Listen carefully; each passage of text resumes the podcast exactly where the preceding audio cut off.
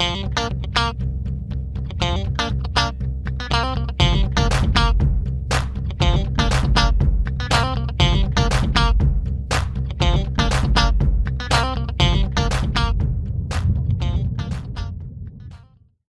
there, Buffalo Bills fans. Welcome back to another playoff edition of the Billieve podcast here on the Buffalo Rumblings family of podcasts. My name is John Boccacino, your familiar co host on this podcast, being joined as I always am by the esteemed Jamie D'Amico. Jamie, always good to have you on the pod, buddy. How, uh, how you doing these days? Uh, you know what? The COVID, it's gradually going away. But let me tell you, two weeks ago is when the symptoms started. This has been no joke, dude. You don't want this one.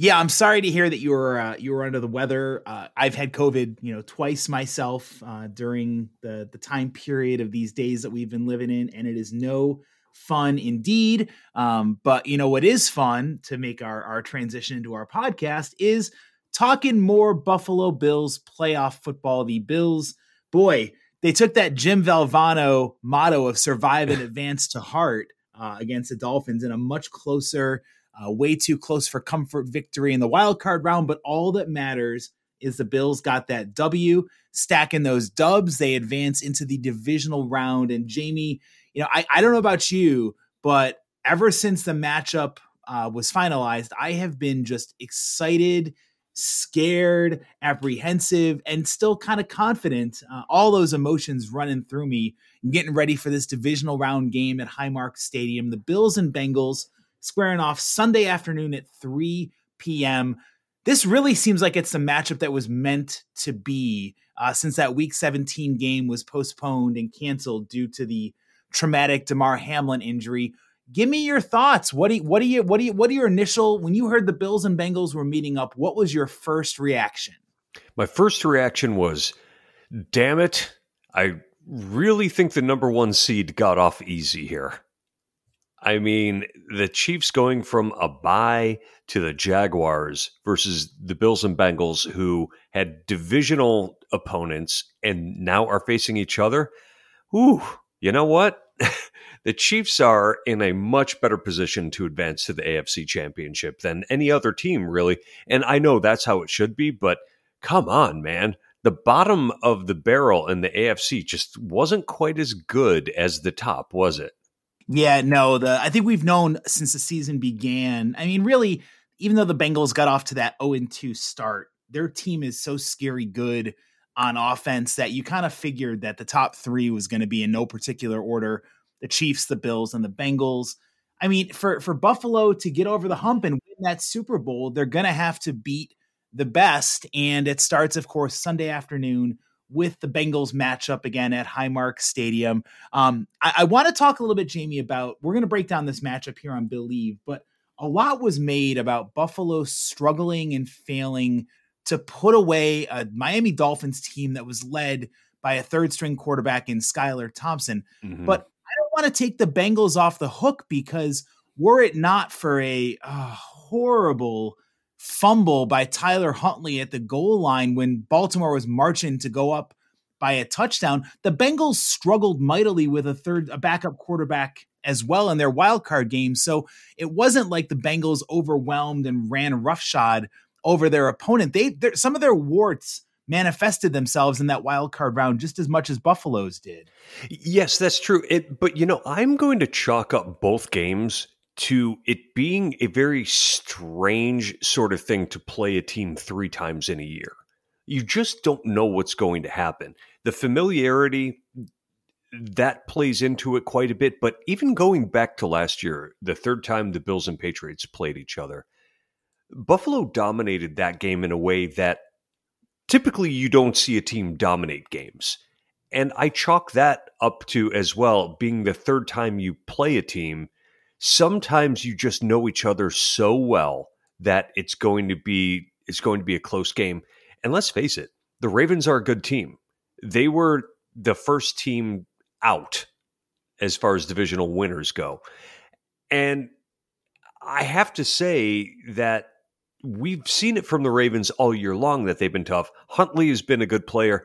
You know, I give the Bengals a little bit more of a pass than I do the Bills in the sense that I think that the expectations of the Ravens were a heck of a lot higher than they were of the Dolphins. But let's face facts here the Dolphins are a good team.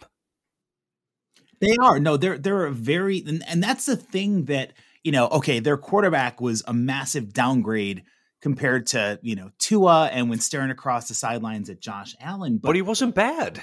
I mean, he he definitely was not done any favors by Jaylen Waddle and Tyreek Hill dropping deep balls. There was right. that one pass I loved of um, I believe it was Taron Johnson basically punching Waddle in the face to get the ball separated from him on a deep ball. That was a, a beautiful uh, thing on defense there. But no, the, the Dolphins were a very solid, dangerous team with a great defense. And, you know, that's why I feel like, you know, I feel like if you compare the two, and not that it matters because both teams moved on, but the Bills won in spite of themselves. They shot themselves mm-hmm. in the mm-hmm. foot. Whereas the Bengals needed some fortuitous breaks and bounces uh, to advance uh, past a really physical Ravens team that you're right, did know them very well, having played twice during the regular season. I will say though, Jamie, I think that whole motto about um, being hard to beat a team three times in one season is a bit overblown because I think it's going back to the 2005 or 2006 season when these when teams have met up in the playoffs that were divisional rivals and one had beaten the other twice in the regular season the team completed the sweep 75% of the time. So it might be more challenging, but it's definitely not this this daunting task. Mm-hmm. Okay. I stand corrected. Just to draw, uh, uh, no, I, I don't want to. No, I mean you're right to bring up the point, but I think like it, like I'm not sitting here being like, "Oh, you disagreed with me. How dare you?" I'm like, "Oh, okay. I mean, if you have a stat to back it up, that that makes a lot of sense." and and that's I think that that's what's cool about our pod, Jamie, is we do agree on a lot of things, but it's it's fun when we disagree too and get to hash it out here on on the podcast. And that's why this matchup with the Bengals is okay. Let's let's go through this, Jamie. We normally break down you know positional situations and give our opinions on you know strengths and weaknesses, but I wanted I want to start with this. As much as the Bills are going to miss Von Miller's presence as a pass rusher uh, mm-hmm. in this game on Sunday. The Bengals are depleted along the offensive line. They're going to be missing three of their starters, which is absolutely huge because one of the things the Bengals knew was a weakness going into the year was their pass protection for Joe Burrow. So they go out and they sign a talented right tackle, La'el Collins. They draft center, um, they sign center Ted Karras, and they get right guard Alex Cappa, along with drafting a left guard Cordell Volson. Well, for this and that that matchup had had fared pretty well throughout the season with the mix and match on the O line. But then in week 16, La'el Collins had a season-ending ACL injury. Mm-hmm. Week 18, Alex Cappa departed with an ankle injury. And in week 19, the wild card game, their starting left tackle Jonah Williams dislocated his kneecap. Mm-hmm. So for this matchup on Sunday, the Bengals are going to be down to only two fifths of their starting offensive line with Cappa and Williams and Collins out for this matchup. I'm telling you, Jamie, there's blood in the water with this Bengals passing game. I know that Joe Mixon's a very talented runner, but what are your thoughts on what Buffalo. I mean, this has to be a massive advantage for the Bills being able to get pressure uh, and, and and really make Joe Burrow uncomfortable by by getting after him. It has to be, but I don't have a ton of faith in the Bills' defensive line to get in there at the rate that we would like to see them get in there. We saw against the Dolphins that, yeah, the Bills got after uh, Skylar Thompson a bit, but a lot of that had to do with Thompson holding the ball too long. I was disappointed with the pass rush against a Miami Dolphins team that was primed to be run roughshod over on the offensive line, missing the same number of uh, of offensive linemen that this Bengals team is going to be missing. So I don't have a lot of faith, but I think Leslie Frazier is probably looking at it the same way, saying, look, I'm not going to be able to win with my four guys straight up the way it is. So I need to chalk some things up. So I'm looking for some stunts. I'm looking for some exotic blitzes, some zone blitzes, and that's how they're going to overcome it. Because one of the best things you can do is make offensive linemen who aren't used to playing together communicate more than they normally would. It's like, do I pass this guy off? Do I pick this guy up? Make them stop and think for a half second because that may be all you need for Ed Oliver to get into the backfield. And that's where the rush is going to need to come from. We know that we know that Joe Burrow isn't the most fleet of foot. He can run just fine, but you know, he's not Josh Allen out there. Get him off his mark.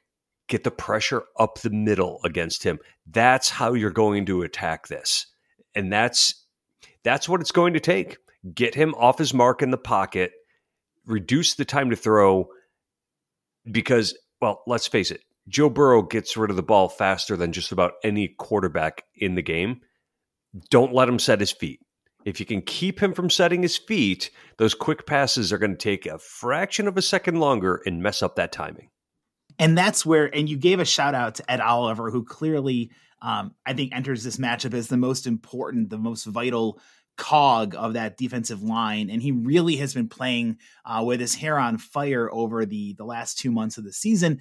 But it also has to come down to, of course, getting after it with the quick wins, you know, the the what they call the quick twitch, you know, instant yeah. victory type of pass rush penetration. And Greg Rousseau, I'm looking right at you, buddy. He's mm-hmm. been the mm-hmm. Bills' best edge rusher since Miller went down, and he's really he's got to return to the quicker victories. You know, I know he's he's been better at the the bull rush and you know getting after the quarterback that way, but that takes a little bit longer um, to get your penetration, to get after Joe Burrow. And you want to be able to get home fairly quickly to make him uh, feel your presence. I think there's going to be a combination of factors on on Sunday. I think that you're gonna it's going to have to be again winning those battles against the interior offensive linemen. The Ravens showed a pretty good script on Sunday where they'll I mean and the Bills I think the Bills will do what they did against the Dolphins. They'll bring 5. They'll bring their 4 down linemen or they'll bring their edge rushers and their D tackles and they'll bring somebody, whether it's a Taron Johnson off the edge, whether it's a Tremaine Edmunds from the linebacker position. But I don't think you're going to want to see the Bills go to a crazy blitz heavy scheme because with the reemergence of uh, of uh, the tight end uh, Hayden Hurst, mm-hmm. um, who has really come back from an injury, rounding into form, and with Tee Higgins, Ja'Marr Chase, and Tyler Boyd, you know Joe Burrow gets rid of the ball I believe in an average of 2.5 seconds. He's a very quick release quarterback. So the Bills are going to have to do what they what the Ravens did last week, make Joe Burrow uncomfortable by getting after him at a hurry, like you mentioned, make him feel uh, you know, get him off his mark, make him be unstable with his footwork. And Jamie, here's a stat that I, you know, I like to bring the nerdery to our podcast. And I appreciate the fact that you do it too. I just sit here going off the top of my head, flapping my gums. You actually researched this shit? Get out of here. well, here, here's the stat that I'll, and I appreciate the the kudos there. I do try to bring up some some stats and facts to make our podcast a little bit more educational. But um, we we mentioned the fact that the Bengals had found their starting five on the offensive line and felt like they had some pretty good consistency. Well, in the first nine weeks of the season, when the Bengals were still rotating, still mixing and matching their offensive line, Joe Burrow led the NFL in sack rate. He was pressured 33% of the time, and the Bengals went just five and four in those games. Over the next eight weeks, the Bengals won seven, all seven of their games, had a bye week in there as well, and that sack rate fell in half to 16.4%. What was the difference? It was having Cappa, Williams, and Collins in the lineup. Without those guys, the sack rate is going to go up. You're mm-hmm. facing third stringers at left tackle. Um, the only ver- the only consistent for them has really been the center position. So Buffalo is going to have to get home, get home quick, and win a lot of those matchups on the outside. And that's where again, uh, you're going to see the Bills blitz I think one you're not going to see them blitz all the time outside of their Mm-mm. front four, but you're going to get some variance. Whether it's uh and and and here's the thing too, Jamie. I'm I'm kind of wired up on this topic because again, doing some research on it. But with Buffalo needing to win their matchups against the backup offensive tackles, I think what gives Leslie Frazier more confidence to deploy the blitzers, to bring a Taron Johnson, to bring one of the linebackers, to bring a safety in Jordan Poyer, is how well Kaiir Elam played last week. Mm-hmm. I thought that was a coming out party for the physical first round cornerback against a very talented Miami wide receiver corps. That's got to give him a lot of faith, Leslie Frazier, knowing that Tre White is back. Kaiir Elam is rounding into form. The Bills can trust their outside corners to contain Boyd, Higgins, and Chase, and they can fire off more of those blitzes to make Joe Burrow feel uncomfortable. Mm, they can trust the Bills DBs to contain that trio? That's a bold statement there, buddy. It is, but I feel good about it because, okay, like Higgins and Chase are phenomenal wide receivers. There's no doubt about it. Yes. Tyler Boyd is a is a game changer as well with their top three. But who? Okay, how much worse are Hill and Waddle than Chase and Higgins? They're not that far off as far as comparable skill sets. And I think the blueprint that the Bills played last week against the Dolphins is going to come into play when it comes to uh, this matchup on on Sunday and what the Bills are going to have to do to really uh, they're they're never going to take away Chase is going to get his. He has such yeah. a great nose for the ball and high pointing the ball and Tee Higgins had a phenomenal uh, season as well for the Bengals when he wasn't hurt, but I'm just saying I feel a little more confident now seeing what Buffalo's uh, DBs and safeties, and especially knowing that Poyer is going to be out there as well. And let us not forget the reemergence of Dean Marlowe. Dean mm-hmm. Marlowe mm-hmm. played himself a hell of a game against the Dolphins, and that's another area. When the Bills and D- Bengals met the first time, the Bills were going to have to play the rest of the game, obviously without Damar Hamlin, without Taron Johnson, who suffered a concussion. The Bills are fully assembled, minus Micah Hyde in the secondary. That gives them a really good chance, I feel like, of not getting victimized by the Bengals passing game as much as you might think. Okay, so let's talk about this a little bit. Chase Higgins have both gone over a thousand yards this season. Tyler Boyd pitched in uh, like 760 yards. All three of them have had two thousand yard seasons under their belts. Ja'Marr Chase, who's a, a top five, yeah, I would say I would say he's probably about number five in the NFL as a receiver. Uh, and then we are looking at the height of these guys. Chase is the shortest at six feet, and then you've got Tyler Boyd at six two, Tee Higgins at six four, a physical presence. This is a challenge because I don't think Tre White is 100% back. What I do see is Kaiir Elam rounding into form at a very good time in the year, and the more snaps he get, gets, the better he's going to play. My concern in this is the Bills' most underrated player is Taron Johnson. You go up and down the roster, Taron Johnson is the guy that makes their defense click because he's a little dude. He weighs like 185 pounds, but he plays like a linebacker against the run. But he's also a good, quick twitch underneath coverage guy. But he's only like five eight, five nine. So he's no matter who he's locked up against, he's going to be giving up a significant amount of height. Now, I like the fact that it is Taron Johnson of all people that's giving up the height because dude's a scrapper, right? But you can't take away the fact that there is a height advantage there amongst all of the Bengals receivers against the Bills defensive backs. That that presents a problem to me.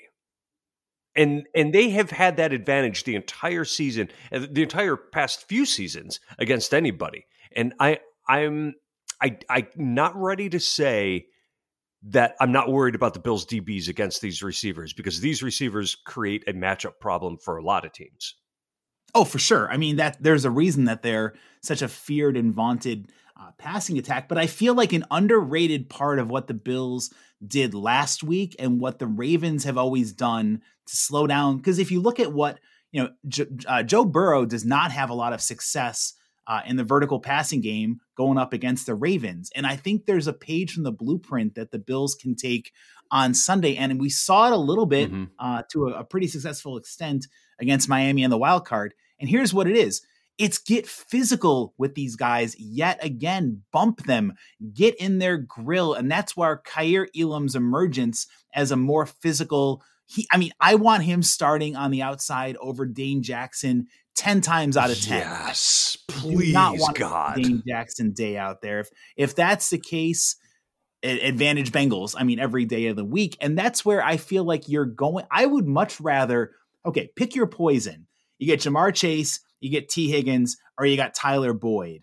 I will be happy if we find out it's a quiet day for Chase and a quiet day, relatively speaking, for Higgins, and Boyd goes off. If he has a big day and beats the Bills, then so be it. I do not want Chase or Higgins putting up 120 and a touchdown apiece. If that happens, the Bills are in for a, a long day unless they can win a shootout 42 41. Mm-hmm. I think it's going to be pivotal. And that's where Boyd can be taken away too, though, with the emergence of Jordan Poyer and Micah Hyde. So I feel like the Bills' onus on the game on Sunday is going to be controlling the sideline, not letting the Bengals receivers get past them. Because you know what Cincinnati does very well with their running with their receivers? They are great at yards after the catch, mm-hmm. and they're great at making you miss tackles. And I really like how the fact that all week long there was a story in the Buffalo News talking about how Leslie Frazier and the secondary for Buffalo was going behind this uh, this this motto of rally to the ball, get to the ball, make the tackles when you get to the ball, and not letting the Bengals receivers break those tackles. Because when they do, then you see Chase go for 75 and take it to the house and that's a demoralizing play. If the Bills keep things in front of them, if they're physical and they contest all of the plays uh, that that go after the the passing game, like we saw last week against Hill and Waddle, if they can somehow do that, I think the Bills have a puncher's chance of uh, of taking away the Bengals' passing game. And again, if they get after Burrow quickly if they beat the the banged up that's the thing these bengals are not fully assembled now so it's all kind of building upon my point here of the bills need to win their matchups and quickly against the banged up offensive line and the more they do that the less pressure is going to be felt on that secondary against these prolific wide receivers mm-hmm. and by the way i want to throw out a dark horse for uh, the Bills defense that I think is going to be a big difference maker in this game. Fire it on me, buddy. Jordan Phillips. Jordan Phillips, if he's healthy enough to get on the field, I am looking for him to have a big game and be a difference maker out there. His energy up the middle it could make a big difference in this game. You know you're going to get quality reps out of uh, out of Ed Oliver, but Jordan Phillips, he could be a real difference maker in this game, getting after the quarterback. And I know that him and DaQuan Jones both carry questionable statuses heading into the game. Uh, Phillips had that last week against Miami, um, and and obviously we saw the fact that he did not uh, did not play in that game. Uh, Jones was limited, and he played 49 snaps in the wild card.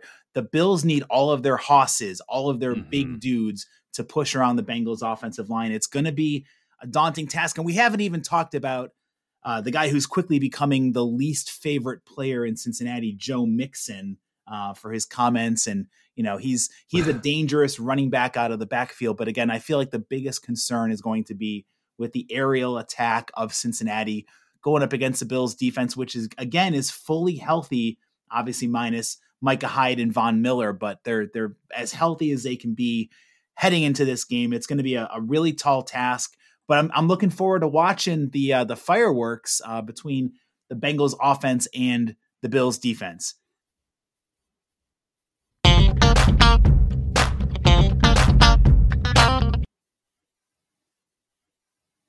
Now, switching gears, Jamie, as we round the halfway point here on Billieve, we all know how good Josh Allen can be, and we've seen him make some unbelievable throws for this offense but I want to get your thoughts on a topic that's been driving me crazy on social media. And it's it's talking about Josh Allen, how he could be the the person that holds back the Bills from making uh, their run to the Super Bowl. I've seen so many pundits say the Bills are going to lose on Sunday because Josh Allen is taking too many deep shots down the field. And yes, I would love it if he looked to go shorter, if he didn't always dial in on Diggs or Davis for the bomb plays downfield. There were so many plays that Josh left on the field last week where you have Diggs on a crossing route, you've got Knox on a little tight end release, you've got Beasley on a flare, and he kept going for the big plays. As as great as those big plays are, Josh has to, and I think he here's the thing. Every time Josh Allen has had a bad game, and and I would say, you know, he barely out QBR'd Skylar Thompson last week. He had the 2 mm-hmm. interceptions, he had the three fumbles. But what happens the next week when Josh has a bad game. He beats himself up, he watches the tape, and he fixes those mistakes. I'm calling it right now. Josh Allen's going to throw for four touchdown passes on Sunday, and the Bills are going to win because he is not going to let this turnover problem plague and derail this season. I agree with you that one of the best things about Josh Allen is he is self aware and he's coachable. Now, okay, Maybe that didn't happen during the game, but I'm 100% with you.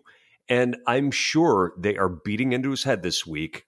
something I say all the time. You don't go broke by taking a profit.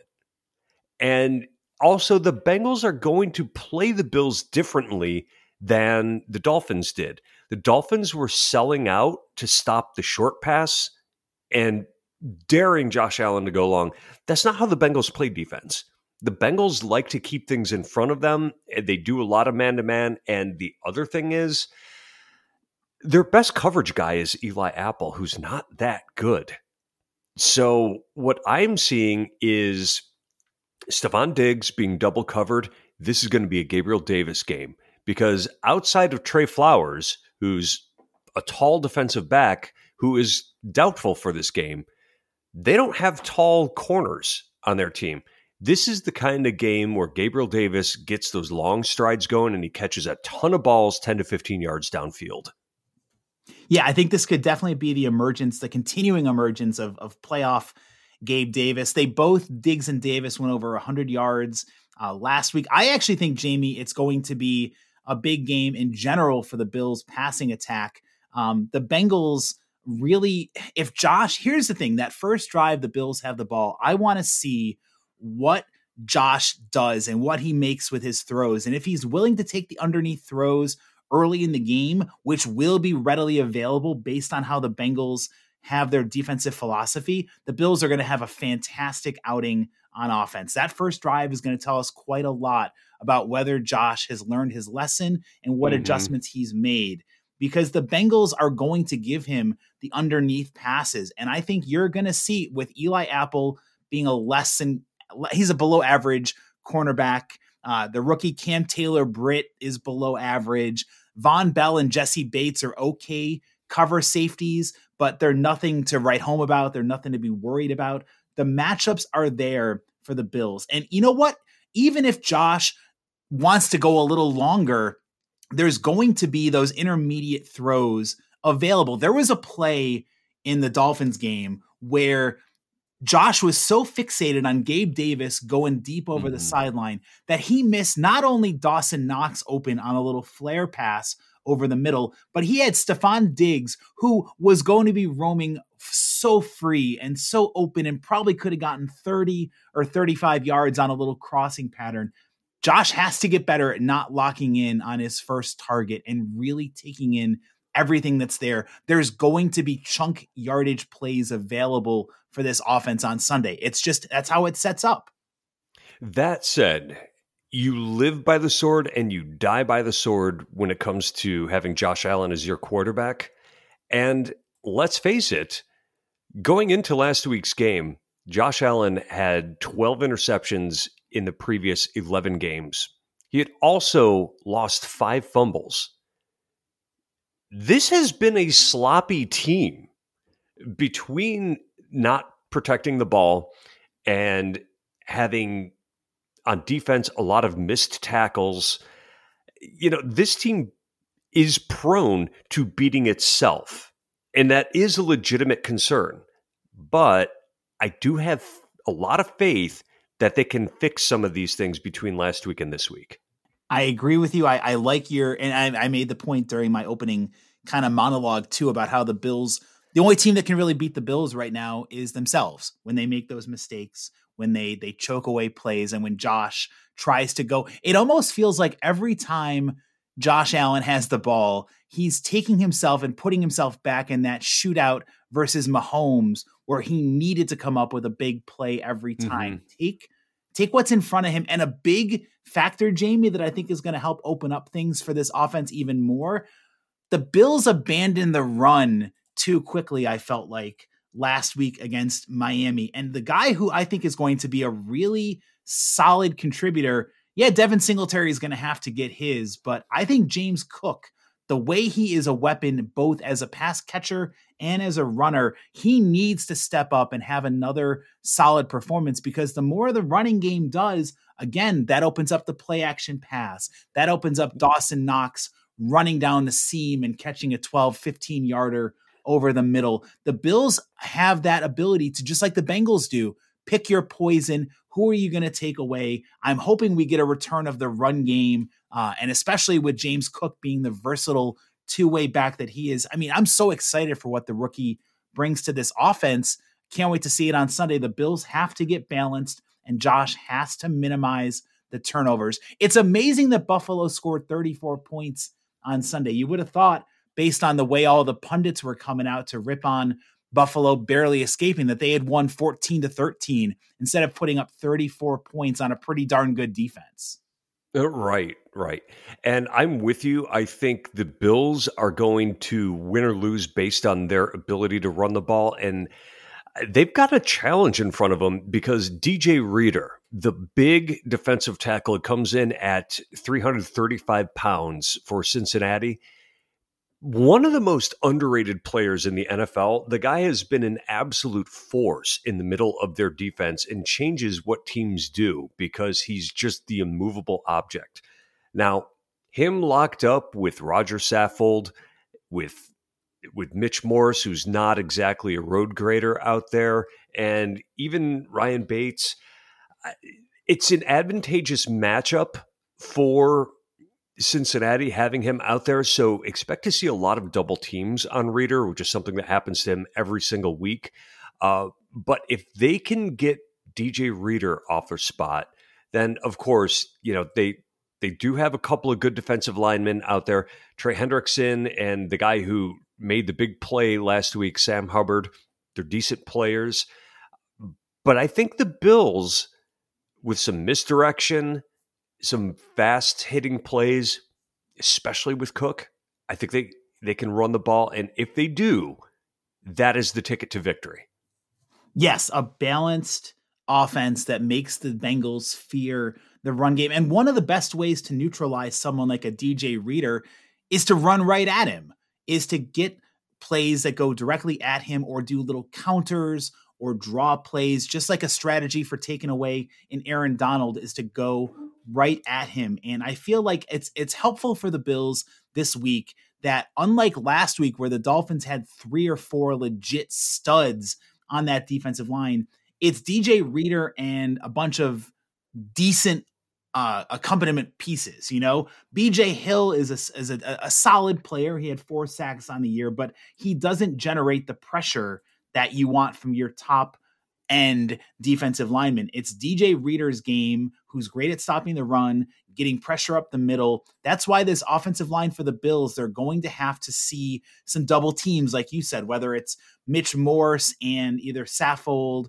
or Ryan Bates, depending on where uh, things are lined up on the field. But this is going to be a crucible matchup for Roger Saffold to see if he can get back to how he played the last three weeks of the regular season versus how bad he played against the Dolphins. But again, it's a step down in talent on Cincinnati's D line compared to what Miami had. I feel pretty good uh, about what the Bills' interior O line, what they know what they need to do. And you know, the thing is, if they're if they're not doing well right away, they're going to bring in help. You're going to see more guys come in to double team uh, a DJ Reader type, so it's not him taking over this game and disrupting everything up the middle.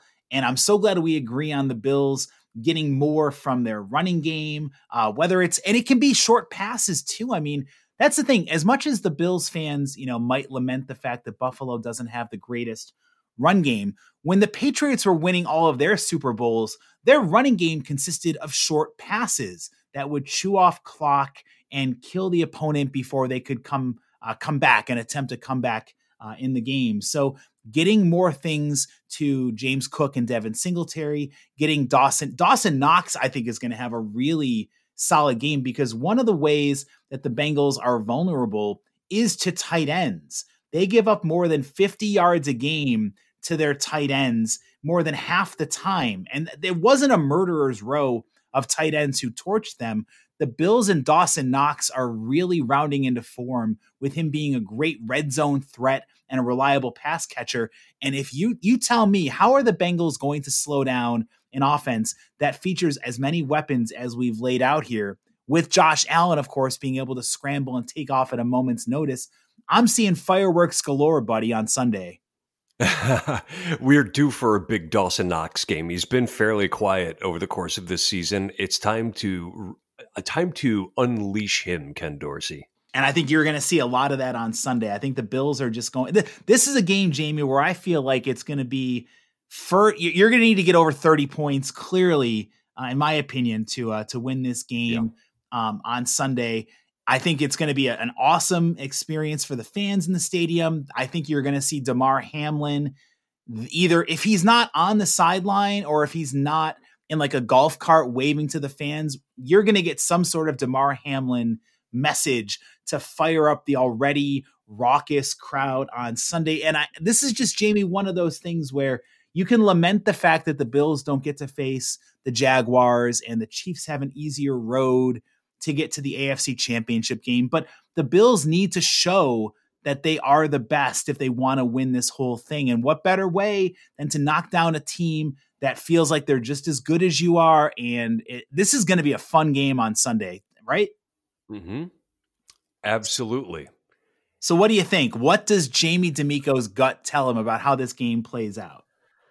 My gut tells me that this season, the Buffalo Bills have been sloppy, as I mentioned earlier. This iteration of the team has a tendency to beat themselves and play down to inferior opponents. I am worried that this is the end of the line, and I could very easily see the Bills losing this like 38 35.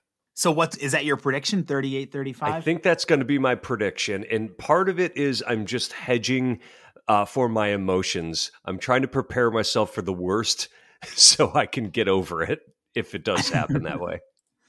I hear you, Jamie. I mean, uh, look this this game gives me palpitations. Um, it's definitely one of those where I mean the the fact that you know I, I here's what I'll say though. As much as I have palpitations and as much as I have concerns, I'm picking the Bills to win.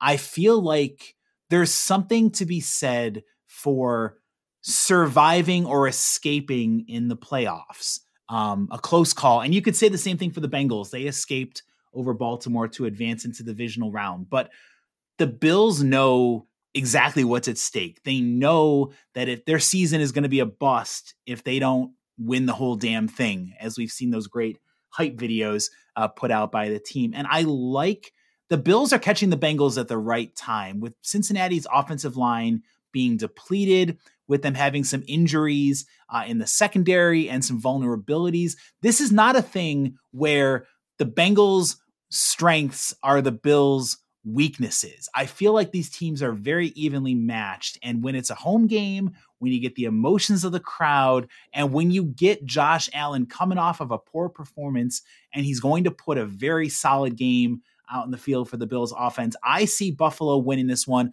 I will go 33 27. The Bills are going to advance into the AFC Championship game for the second time in three years. It's going to be close, Jamie, but I like Buffalo's chances. Call me the homer, call me an optimist, but I like this matchup for the Bills. And I just feel like I don't know. This is it. this is put up or shut up time. You know, the Bills have been I knocking on the door for so long. I I love it. I absolutely love it. Make it happen. What do you think, Bills fans? We want your interactions. We want your feedback. We will post um, our, our podcast link on our social media channels. It'll also be available everywhere you get your podcasts, but give us your thoughts. Jamie's a great follow on social. He is at the Jamie D'Amico. I am at John Boccacino. I'm hoping that I'm right and Jamie's wrong on this podcast, but we want to get too. your feedback. What's your score prediction for the game on what's supposed to be a bit of a wintry mix, uh, snowy kind of day at the stadium, a 3 p.m. kickoff on Sunday? Start your day by listening to Billieve, a Buffalo Bills fan podcast. For my colleague, Jamie D'Amico, the amazingly talented ginger voice on this podcast, I am John Boccacino, signing off as always with an enthusiastic Go Bills.